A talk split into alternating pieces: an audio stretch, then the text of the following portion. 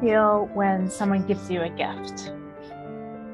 I know for me, I feel loved and appreciated, and I thank the giver. And this is what I think of when I think of the Eucharist. And if you've been away from the faith, or maybe you're mad at God because some of the circumstances in your life, or maybe you've been busy and haven't been able to spend a lot of time with Him. Busy is that dreaded four letter word, right? It's an excuse, but it's okay because God is always there for you in the Eucharist. And I am so honored to be here with you today to talk about my love and my journey and experience uh, with the Eucharist. My name is Elizabeth Montigny. You can call me Liz. I have built a life coaching practice and a theater ministry. I live in Massachusetts with my husband and our three boys. Um, I've had quite a journey rebuilding my personal and professional life. I've reinvented my career. I've um, overcome a poor marriage, and now I am married to a supportive husband, and we have uh, three great boys. And I've uh, gone from commuting to a cubicle every day to diving into entrepreneurship while raising a family. And I was able to do all those things in large part by focusing on building up and building up my spirituality and, and really deepening my faith. And a huge part of that has been uh, through the gift of the Eucharist. Uh, fun fact Eucharist means Thanksgiving. And it was at the Last Supper that Jesus gave us the gift of Him forever in the Eucharist. And that's why I opened with that question of what do you do when someone gives you a gift? And so if you haven't honored that gift lately, or you're not even sure how, maybe you're new to all this, uh, I just want to share with you a little bit of my journey and what getting to know Jesus in the Eucharist has done for me professionally and personally. Really, two things. One, uh, in the Divine Mercy Chaplet, which I'll talk about a little bit more, and two, in adoration, which is when we go and we actually sit in front of the Eucharist for hopefully an hour. But if you can't do that as much as you can, and just really start that dialogue. It's not easy at first. It isn't, but it's a it's a beautiful thing, and it's one of um, the moments I look forward to most in my week. Such a peaceful time.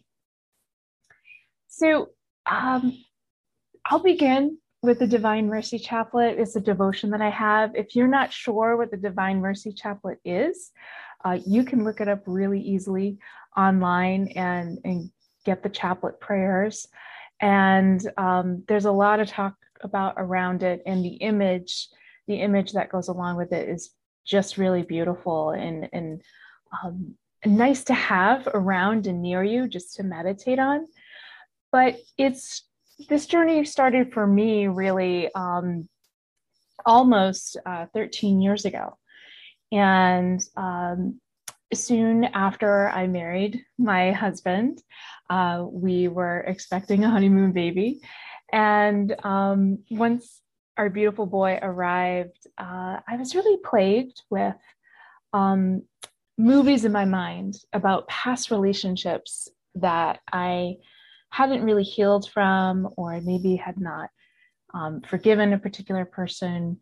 And it was really getting to me. It was really dragging me down. I mean, here I was in this um, new marriage with this beautiful baby boy that I had prayed for. And um, I was plagued with all these thoughts. So I kind of got sick of it and I asked God for help. And the Divine Mercy Chaplet really opened up to me. uh, what I did was I just walked around my neighborhood, uh, pushed my baby in the stroller, and I prayed the chaplet. Now, at first, it was actually really hard for me. I, I prayed the chaplet to forgive the people that I felt had wronged me in the past. Uh, and I had to pray that they forgive me for whatever they felt I may have done to them. Tough thing number one. Tough thing number two uh, on the chaplet, if you're not familiar with it, uh, you use your rosary beads. And when you get to the big bead, which in the rosary is our Father, but on the chaplet, it says, Eternal Father, I offer you the body, blood, soul, and divinity of your dearly beloved Son, our Lord Jesus Christ. Whoa! Those words were hard for me to say initially because that whole uh, concept of offering the Father his own Son really blew me away. So I always really had to take some time on those big beads.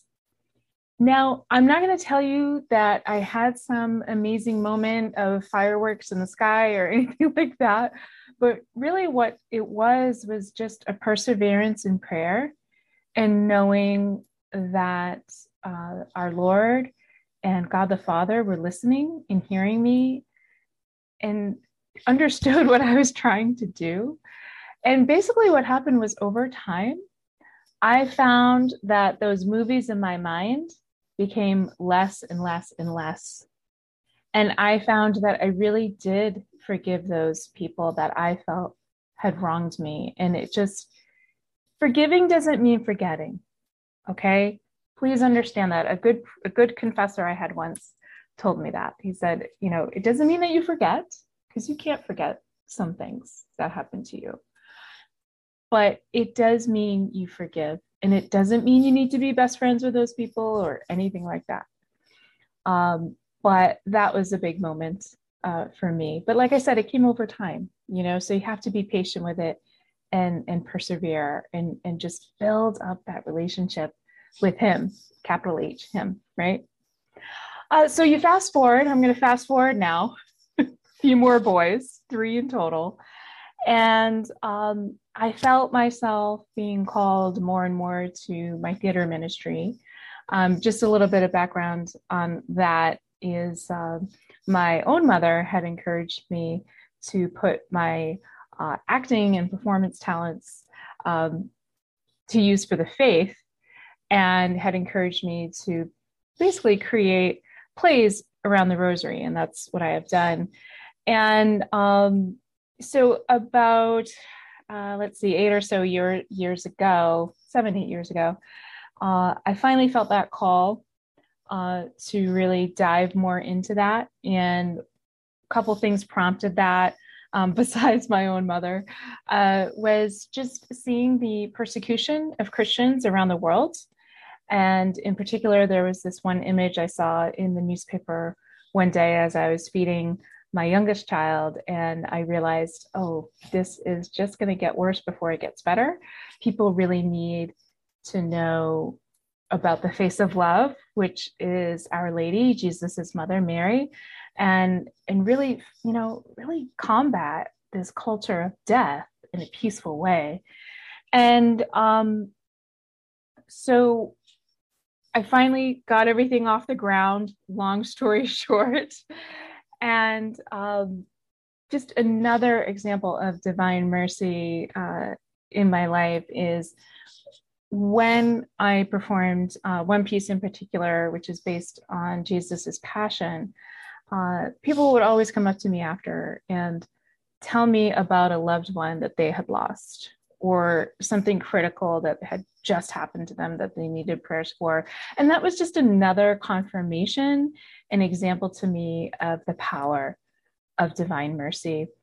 And last but not least, uh, around the chaplet, uh, when my father was passing away, which this is almost five years or so ago now, but uh, when he was, you know, making his journey, uh, it was he was really sick for about a month And in that month's time, so much was happening uh, in my own life. And of course, you know, here my poor dad is is suffering and dying of cancer. And so I was already two hours away and, you know, lots of things. But what I could do is pray. So I prayed the chaplet every day for my dad, um, sometimes multiple times a day. And I just kept praying, you know, if it's your will that he stay with us, awesome. If it's your will that he goes, then please let him go peacefully. Um, I was fortunate enough to be able to see my father before he passed. Um, I gathered with uh, my brothers and my mother around his bedside as he was lay dying, and the night of his death was was actually really hard. He was going through his own cross and a great suffering, and that was hard to watch. But what was really amazing was um, he got through that, and then the next morning he was still with us, and um, he he kind of settled into this peaceful sleep and he slept most of that morning as peaceful as we had ever seen him. And uh, i just continued to pray that chaplet both that night and that morning. And uh, he ended up passing away on the feast of um, the guardian angels uh, which is a beautiful feast day. And i just love to envision him floating away with all of them. So that's just another beautiful um, example of mercy. And so I just want to share that with you if that is something that you're struggling through right now, whatever those, um, whatever that may be, whether it's with relationships or death or separation.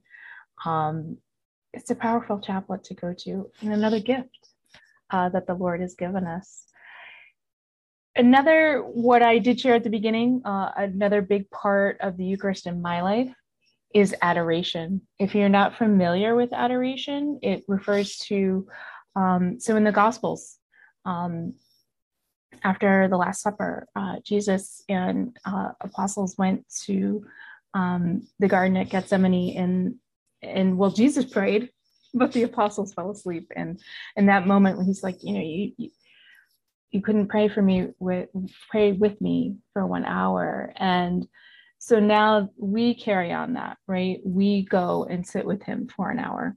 Now if you're intimidated by adoration um number one please don't be. If you have an adoration chapel or someplace you know or church somewhere that offers it on a certain day um go just go. Don't don't feel like you have to commit the full hour at first you know you can you can work up to it in little increments and just sit there. Like you don't have to do anything. You can just absorb okay? And eventually um, you'll begin a dialogue with jesus and it's just beautiful. Uh, so i've had a lot of fruits uh, from adoration um, besides just the peaceful time and just you know really examining my life through his eyes which is not easy sometimes, right? Um, and then, of course, there have been days when my mind is racing and I can't really focus. happens to everybody. But just, uh, you know, honoring and starting that relationship with him in adoration is huge. And uh, it is something that has brought me so much peace, both inside the chapel and outside of the chapel. Um, you know, I can think of a time where uh, we actually, my husband got into a car accident uh, and this was about a year or so into both of us going to adoration regularly. And we were like, hey, you're okay? He's okay? Great. Uh, the car is completely totaled. Eh, fine. Like there was no freaking out. And what was really cool was uh, it turned out that the insurance check um, that we got, we were able to find a car for that exact amount. So, like, to me, that's all God, right? So that's just a little example. But um, another example in my professional life when it comes to adoration is um, the receptivity, the the openness that you get. You know, when you when you put God first and make time for Him first, uh, that's going to come back to you. And I do believe that. And I don't believe that in a hokey spiritual way, but um, just honestly, yes, um, He's going to answer you, right? And uh, so there have been so many times where I've gone into adoration, and by the time I come out of adoration, I either have a text or an email or something waiting for me that is an answer to um, maybe a struggle or an opportunity I've been waiting on, or whatever it may be. So it's just really opened up um, a lot of things in my life and uh, feels really good and, and, and, almost fun to a point where I go into adoration and I'm like, oh, what's going to happen when I come out today? So um, you just never know where that uh, may take you, and it's such a it's such a good path to be on. So uh, yes, uh, the Eucharist. I am so honored to be talking about this with you today, and you know, through the Divine Mercy Chaplet and through adoration, it is a huge part of my life, and I am so grateful that I get to be a Catholic and I get to, you know, experience all this. So, um, but I just want to remind you too, if you're new to this or if you're you're struggling for whatever reason, maybe because of the circumstances of your life right now, um, know that it's a season that you're going through, and hopefully, uh, most of what you're going through is temporary, and there there is a light, and that light is Jesus in the Eucharist. And you should receive him as much as possible in Mass. You should go to adoration when you can and, and pray that chaplet. It's, um, it's quite powerful and it really doesn't take long. So I hope this inspired you, brought you some hope and encouragement. And again, thank you so much for spending some time with me. And it was just my honor to talk about my journey with the Eucharist with you. If you want to connect with me uh, outside of this time, you can um, check out my bio and you know you hop on over to my site, and I'd love to hear from you. And in the meantime, I'm praying for this summit and for everyone listening. So please know um, that you're in my prayers, even though I don't even know you. Thank you so much.